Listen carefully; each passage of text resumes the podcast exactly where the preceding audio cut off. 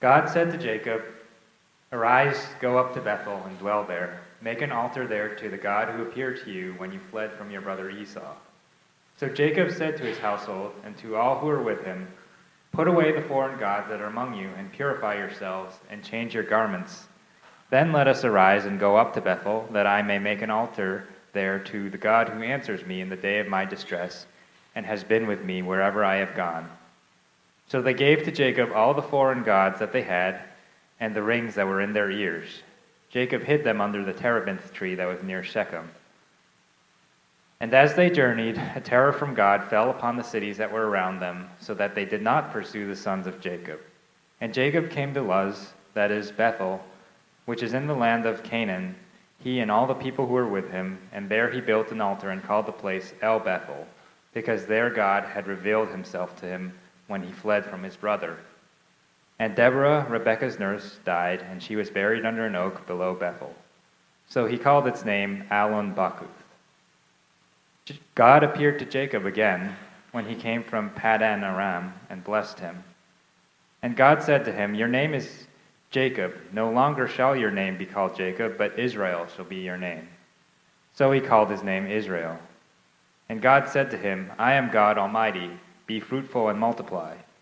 A nation and a company of nations shall come from you, and kings shall come from your own body.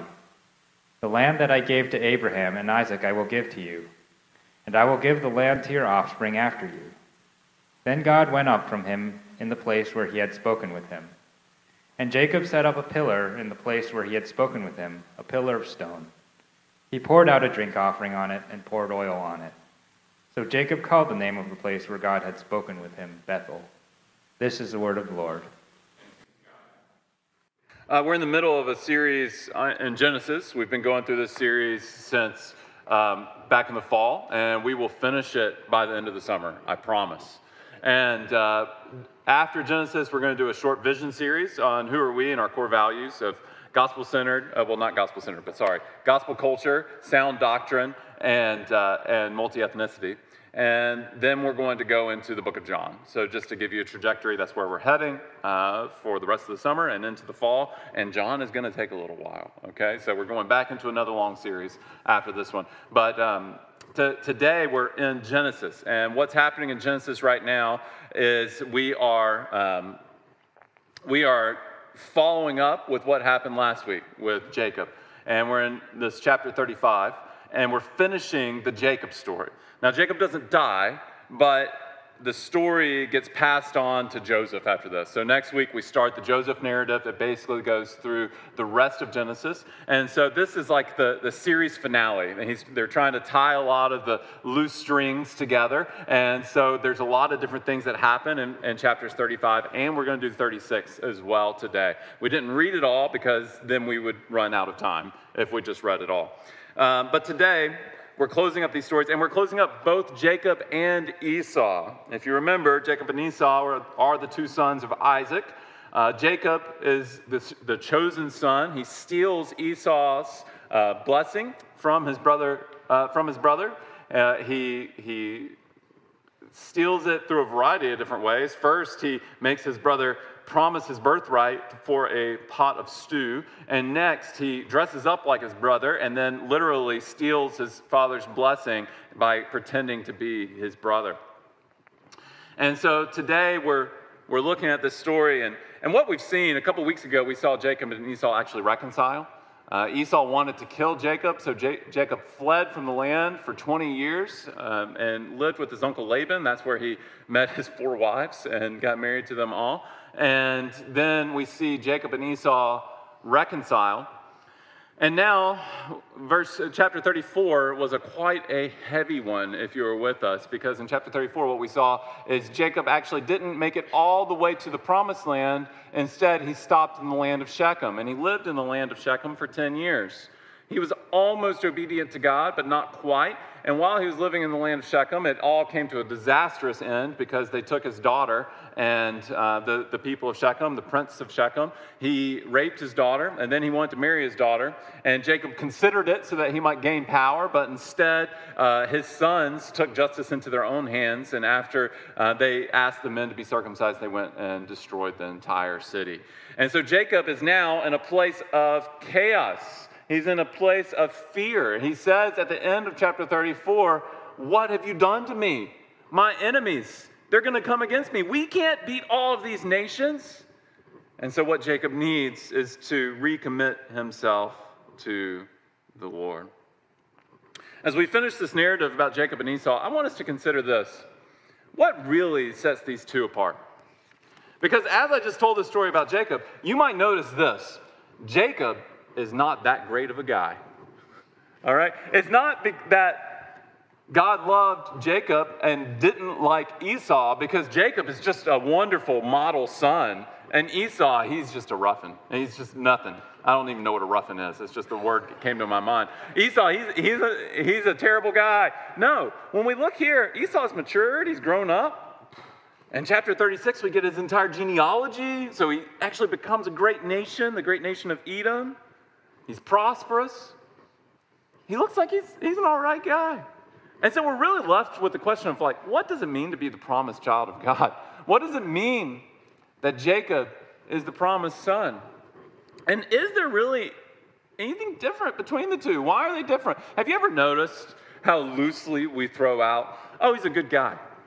I mean, I can meet someone for like four minutes in the street and then vouch for their character, be like, oh, yeah, seems like a good guy. I don't know. And then we're left with a question what is the difference between a good guy and a gospel person? What does it mean to be a gospel person? Because if you look at Jacob, Jacob is the one that we would say, uh, yeah, gospel person, okay? Someone who is loved by God, who is following God. But then when you look at his life, Jacob is a royal screw up. And he's always doing selfish things. He's always thinking, how can I get the leg up here? He's manipulative and conniving. He doesn't seem like that much of a better person than Esau. And so in this passage, we learn this about gospel people.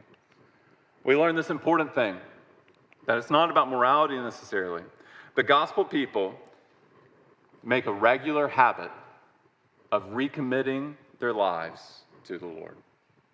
Gospel people make a regular habit of recommitting their lives to the Lord.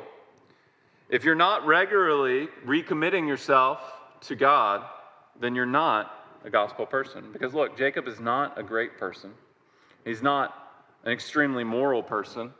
But what Jacob does do, and we see him do it often, we see him do it here again, is recommit himself to the Lord. He remains open to hearing what God has to say and committing his ways to God. I have four points for us. First, the need for recommitment. Second, the process of recommitment. Third, the promise of recommitment. And fourth, the results of recommitment.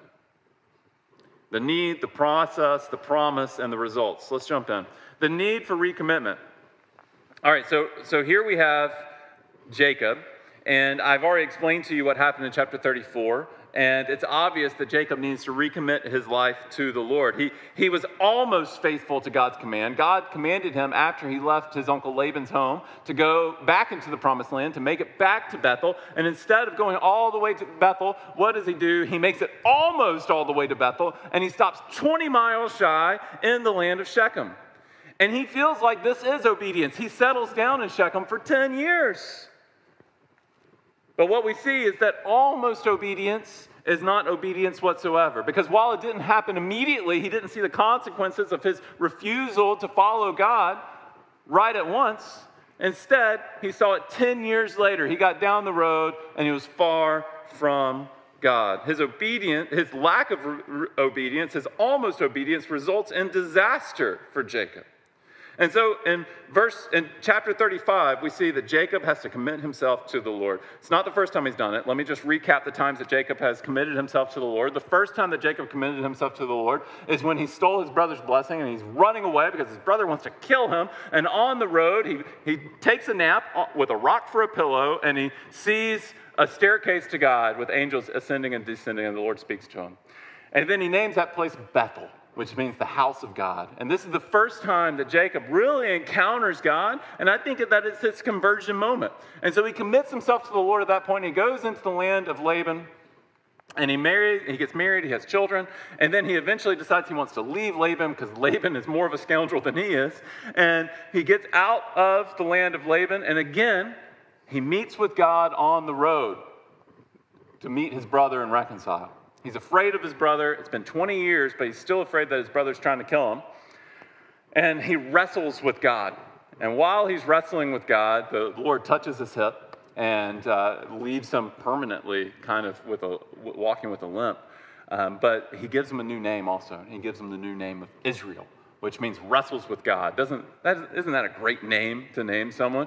Uh, but this is, this is what the Lord names Jacob at that point. And now we're back at Bethel where it all started, and that's where God has called him to go. And I want you to see this that following God requires constant reflection and recommitment to God. Following Jesus is never a one time decision. You know, a lot of churches do this thing called an invitation. Uh, not churches around here. Some of you may have grown up and, so there are probably some churches around here that do this, but you may have grown up in these traditions that at the end of the service, they would invite people to walk down the aisle and to make their decision to follow the Lord.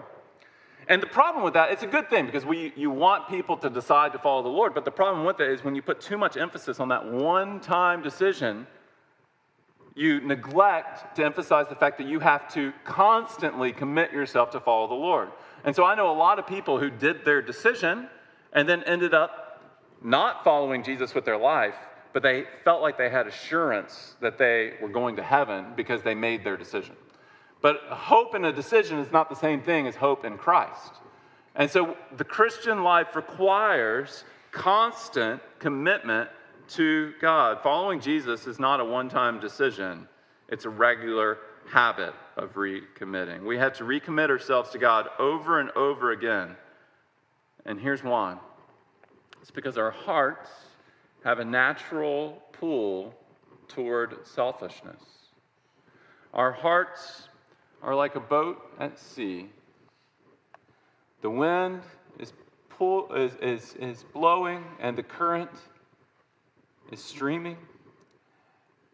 And unless we are constantly checking what direction we're going in, we will be pushed in the way of the world we will go with the flow of things unless we are constantly recommitting ourselves to true north, to the direction that we must go. The Christian life needs constant, regular recommitment.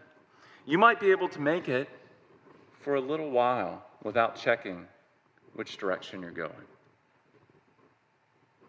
You might be able to make it for a little while. But then, if you wait too long, like Jacob did, 10 years will go by and you will be far, far from God. And the consequences of your sin and your selfishness will catch up with you eventually. We all know people who have walked with Jesus and then they go their own way. But true Christians will always recommit themselves to God. Many of you feel fine in your relationship with Jesus right now, but have you evaluated? When was the last time you checked the instruments? When was the last time you really sought, Am I walking with the Lord? You might not be seeing the consequences of giving in to the flow of selfishness right now. But when was the last time you really evaluated where you are with Him? One of my favorite questions is just a simple question. I love it when people ask me, and I love it when, when people, when I ask people and they're like, I haven't thought about it in a long time, it's just, where are you at with your walk with the Lord? Just a simple question. Let's ask each other that question. Where are you at? How are the instruments looking? You, are you pointing in the right direction? Are you fighting against the flow of things?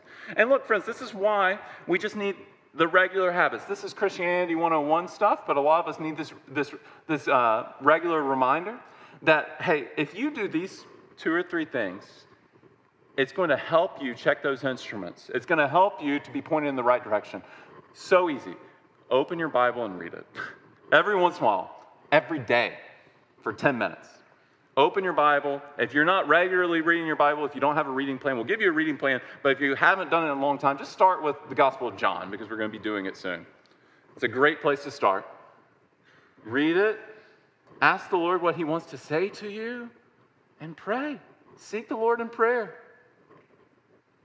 Just a regular habit to help you check the instrument. Also, this is one of the main reasons, one of the, one of the most important reasons that you need to be at church every week. So checking the instruments. Is my heart pointing in the right direction? It's just another nudge going that direction. All right, let's, let's keep going. That's the need for recommitment. Now let's look at the process of recommitment. Recommitment requires repentance. This is what I'm telling you. Re- re- recommitment requires repentance, and repentance is a turning from your sin. We see Jacob do that in this passage. Before we look at Jacob's repentance, I want to explain to you what repentance means. I love the way that the Puritan Thomas Watson puts this. He says this Repentance is a grace of God's Spirit whereby a sinner is inwardly humbled and visibly reformed. Let me just say that one more time. Repentance is a grace of God's Spirit whereby a sinner is inwardly humbled and outwardly reformed, visibly reformed. Repentance is a spiritual medicine made up of six special ingredients. A spiritual medicine made up of six special ingredients sign of sin, sorrow for sin, confession of sin, shame for sin, hatred for sin, and turning from sin. Now, I need to very carefully explain that repentance is not the same thing as regret. I know a lot of us have sinned and we've regretted our sin. We've seen the consequences of our sin. We felt bad about our sin. But that does not mean that we've turned to the Lord it does not mean that we've given up our sin. It does not mean that we've asked for forgiveness. It does not mean that we have repented of our sin. You can feel regret without the Spirit of the Lord. Many people feel regret, but only a Christian can truly repent of their sin in a way that's turning to the Lord and following after him. And that is what we see Jacob do in Genesis 35. It starts with the word from the Lord. God calls out to him before Jacob calls out to God. And isn't it a great thing that he does that often? He does that for me often as well. God said to Jacob, Arise Go up to Bethel. Uh, we're getting a little clues on what's going to happen here. He says, Go up to Bethel. When people go up to a place, it's often a sacred place. Go up to Bethel and dwell there. Make an altar there to the God who appeared to you when you fled from your brother Esau. So God called out to Jacob. He didn't wait for Jacob to get his life together. He called him over to Bethel, to the house of the Lord, which is what Bethel means. And it's been 30 years since he was last in Bethel. It's been a long time. And this is what Jacob did. He responded to God. He said, So Jacob said, verse 2 So Jacob said to his household and to all who were with him, Put away the foreign gods that are among you, and purify yourselves, and change your garments. Then let us arise and go to Bethel, so that I may make an altar to the God who answers me in the day of my distress, and has been with me wherever I have gone. And so this is the way that Jacob recommits his life to the Lord. First, he puts away the foreign gods.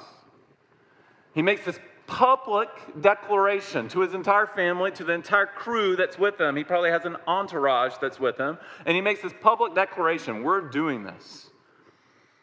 he tells them all to put away their foreign gods and to change their clothes. We need a new beginning. Purify yourselves. We're going to make this right with the Lord. Then they're going to go to where God is and they're going to worship him the process of recommitting yourself to God. It always involves putting away foreign gods and going to the real God. Now, most of us don't worship literal foreign gods. I have seen it. But most of us don't. Instead, we worship the gods of our culture, which are foreign gods to God, but they don't call themselves God, but they do demand all of our time. They demand us to make continual sacrifices with the promise that they can give it, make us happy. The gods of sex and money, power, achievement, these gods can run our minds and they can run our lives, and we can make continual sacrifices to them.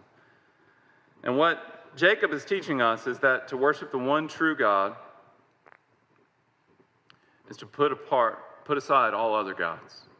And here's something I've realized in the 18 years of ministry that I've been doing now, and I think I'm just now realizing it fully, is that the demons do not mind if you add another God, as long as you keep them. And so, if you are still worshiping the, day, the gods of our age, and you throw in Jesus, they're not that bothered. It's not addition that bothers the evil powers, but it's subtraction. When you try to forsake them, now that's a fight. And that's what Jacob is teaching us here that true repentance and true recommitment requires a subtraction of the things that we were worshiping previously. Our God is the only God, and He demands that we give up all other gods, and we have to keep on giving them up. Repentance is a way of life.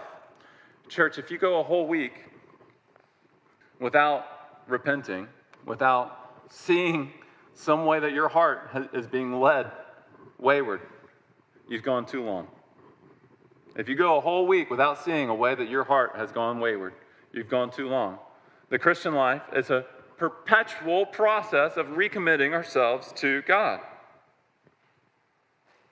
We have to keep very close watch in our life. Now let's look at the promise of recommitment. After Jacob commands his family to give up their foreign gods and to go with him to Bethel, God responds to Jacob with a promise. Now, this promise uh, that we read about, uh, that Matt read for us earlier in Genesis chapter 35, it is a throwback promise. Uh, now, you would have to be really watching for the Easter eggs to see this one. Okay, this is like one of those um, videos that they put on YouTube where it's like, "Hey, let's let's show you the finale of this season and how it throws back to everything in season one because we got some season one throwbacks here." Okay, so what's happening here is that he he receives this promise from God, but it is a total throwback to Genesis chapter 17 when God spoke to Abram and gave the promise of circumcision to Abram. And what happened with Abram is exactly this this is the formula that he followed. God is referred to in Genesis 17 as El Shaddai, God of power. He changes Abram's name to Abraham, and then he promises to make him fruitful and to build him into a great nation. Now let's look at the promise that God gives to Jacob. Genesis chapter 35, verse 9. So God appeared to Jacob again and when he came from um, Paddan Aram and blessed him. And God said, Your name is Jacob. No longer shall your name be called Jacob, but Israel shall be your name. This is very reminiscent to Abram and Abraham. So he called his name Israel. Even though he'd already received the name Israel, God is emphasizing it here, and it's to throw back to Genesis chapter 17. And God said to him, I am God Almighty. There's El Shaddai, the same God name that, that showed up. Be fruitful and multiply. That's something we've seen before in Genesis 17. A nation and a company of nations shall come from you, and kings shall come from your own body. The land that I give to Abraham and Isaac, I give to you, and I will give the land to your offspring after you. It's the exact same formula. And here's the point that the author is trying to make with this formula the author is trying to say that Jacob really is the promised child. Though he has gone wayward, he is coming back, and he really has received the same promise that Abraham received. God is telling Jacob, though you have constantly need to recommit to me, I have constantly been committed to you. I am absolutely committed to fulfilling the promise that I made to your grandfather Abram. And I'm with you, and I'm going to fulfill that. Though we often have to recommit ourselves to God, church, God is absolutely committed to us. Though we often have to recommit ourselves to God, God is absolutely committed to us. When we repent, this is what God does. He responds with, with reaffirmation. So let me ask you this question Do you feel distant from God? It, does it feel like it's been a long time since He's spoken, since He's given you that affirmation, that warmness? And let me ask you this question too When was the last time you repented of sin?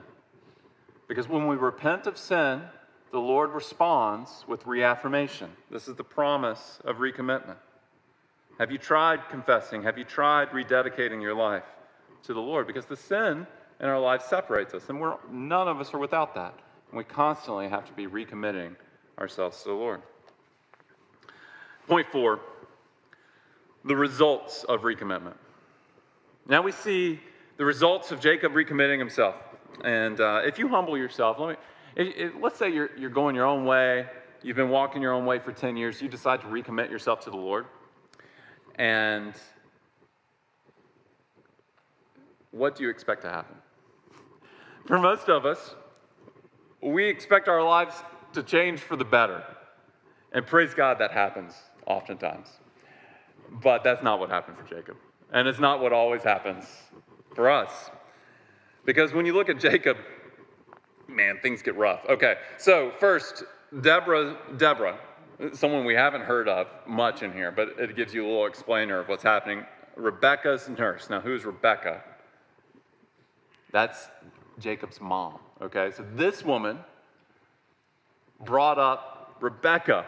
So this is a very old woman his mom's nurse, and she dies. Not Auntie Deborah. Come on. Like now, she's dying after he's recommitted himself. She's been around forever. Then we see in this passage as we go on that Jacob's favorite wife, Rachel, dies in childbirth while giving birth to Benjamin. And that's a, that's a pain that Jacob never gets over uh, for the rest of his life. He, he, is, he is struck with that pain. That, that is the woman that he, that was the woman that he worked 14 years to, to achieve, to, to get uh, uh, from Laban. And that's a pain that goes with him, as we'll see as we go through Genesis. And she gives birth to Benjamin. The irony here this is the woman who said, Give me children or I'll die. And the minute that Jacob gives her children, too, she dies. And this is a weird one, verse 22. I, you know, I don't want to skip the weird passages. That, that's your commitment from me uh, as I've gone through chapter 34. Although sometimes I do, okay, and you call me out about it. Um, but verse 22 While Israel lived in that land, Reuben went and lay with Bilhah, his father's concubine, and Israel heard of it.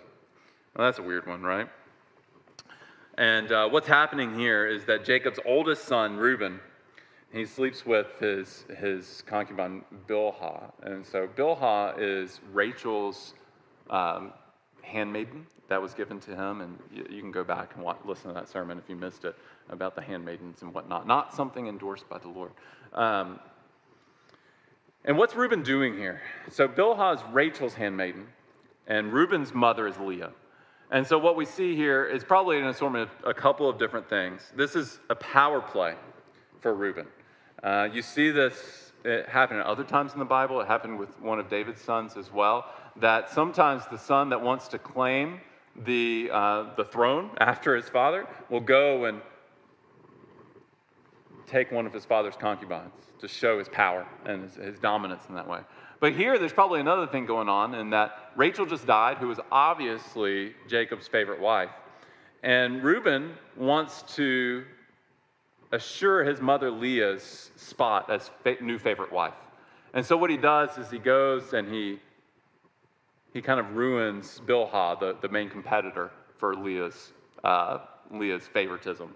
And so that's what Reuben's probably doing here is he's he's making it to where uh, Leah, his mother, could, could be favorite. The Bible is full of wonderful details that have very little devotional value for us sometimes, but it's I want to be able to explain it to you so that you can see it. Uh, so it's not going well for Jacob. And lastly, this passage records his father Isaac's death, 30 years after we thought it might happen. So things are going very poorly for Jacob. On the other hand, we look at chapter 36, which is um, Esau's um, genealogy. Okay, so the whole thing, I'm not going to read the whole thing, obviously, but this is just a very detailed genealogy of Esau, who came to be known as the father of Edom, a, a great nation in uh, the ancient Near East. And Esau's really prospered, uh, so much so to where he and Jacob have to part ways, like Abraham and Lot. And Esau leaves this really great legacy. He becomes the father of the nation of Edom. And when you look at history, Edom may have been more prosperous than Israel in the early days. Because what we see Israel do in just a few short years is they all have to go to Egypt to survive the famine. And they become slaves there, and we, all, we know the history. Many of us know the history there. If not, hang around long enough, you'll hear it. Um, Edom does not have to run for the famine. And so, in many ways, they're more prosperous than Israel. They've been given these great gifts, they, are able to stay in the land.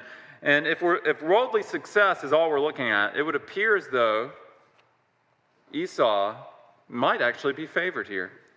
And I've heard one person put it like this Worldly greatness springs up more quickly than godly greatness.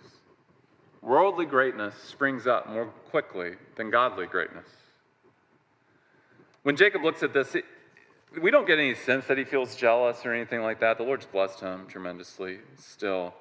But there's, it's difficult to get a full picture of what God is doing here. Edom becomes this prosperous nation that is just a thorn in Israel's side throughout most of their history. I can go through a lot of different stories, but I'll, I'll spare you for now. And the rivalry between Jacob and Esau, Israel and Edom, it leads all the way to the time of Jesus.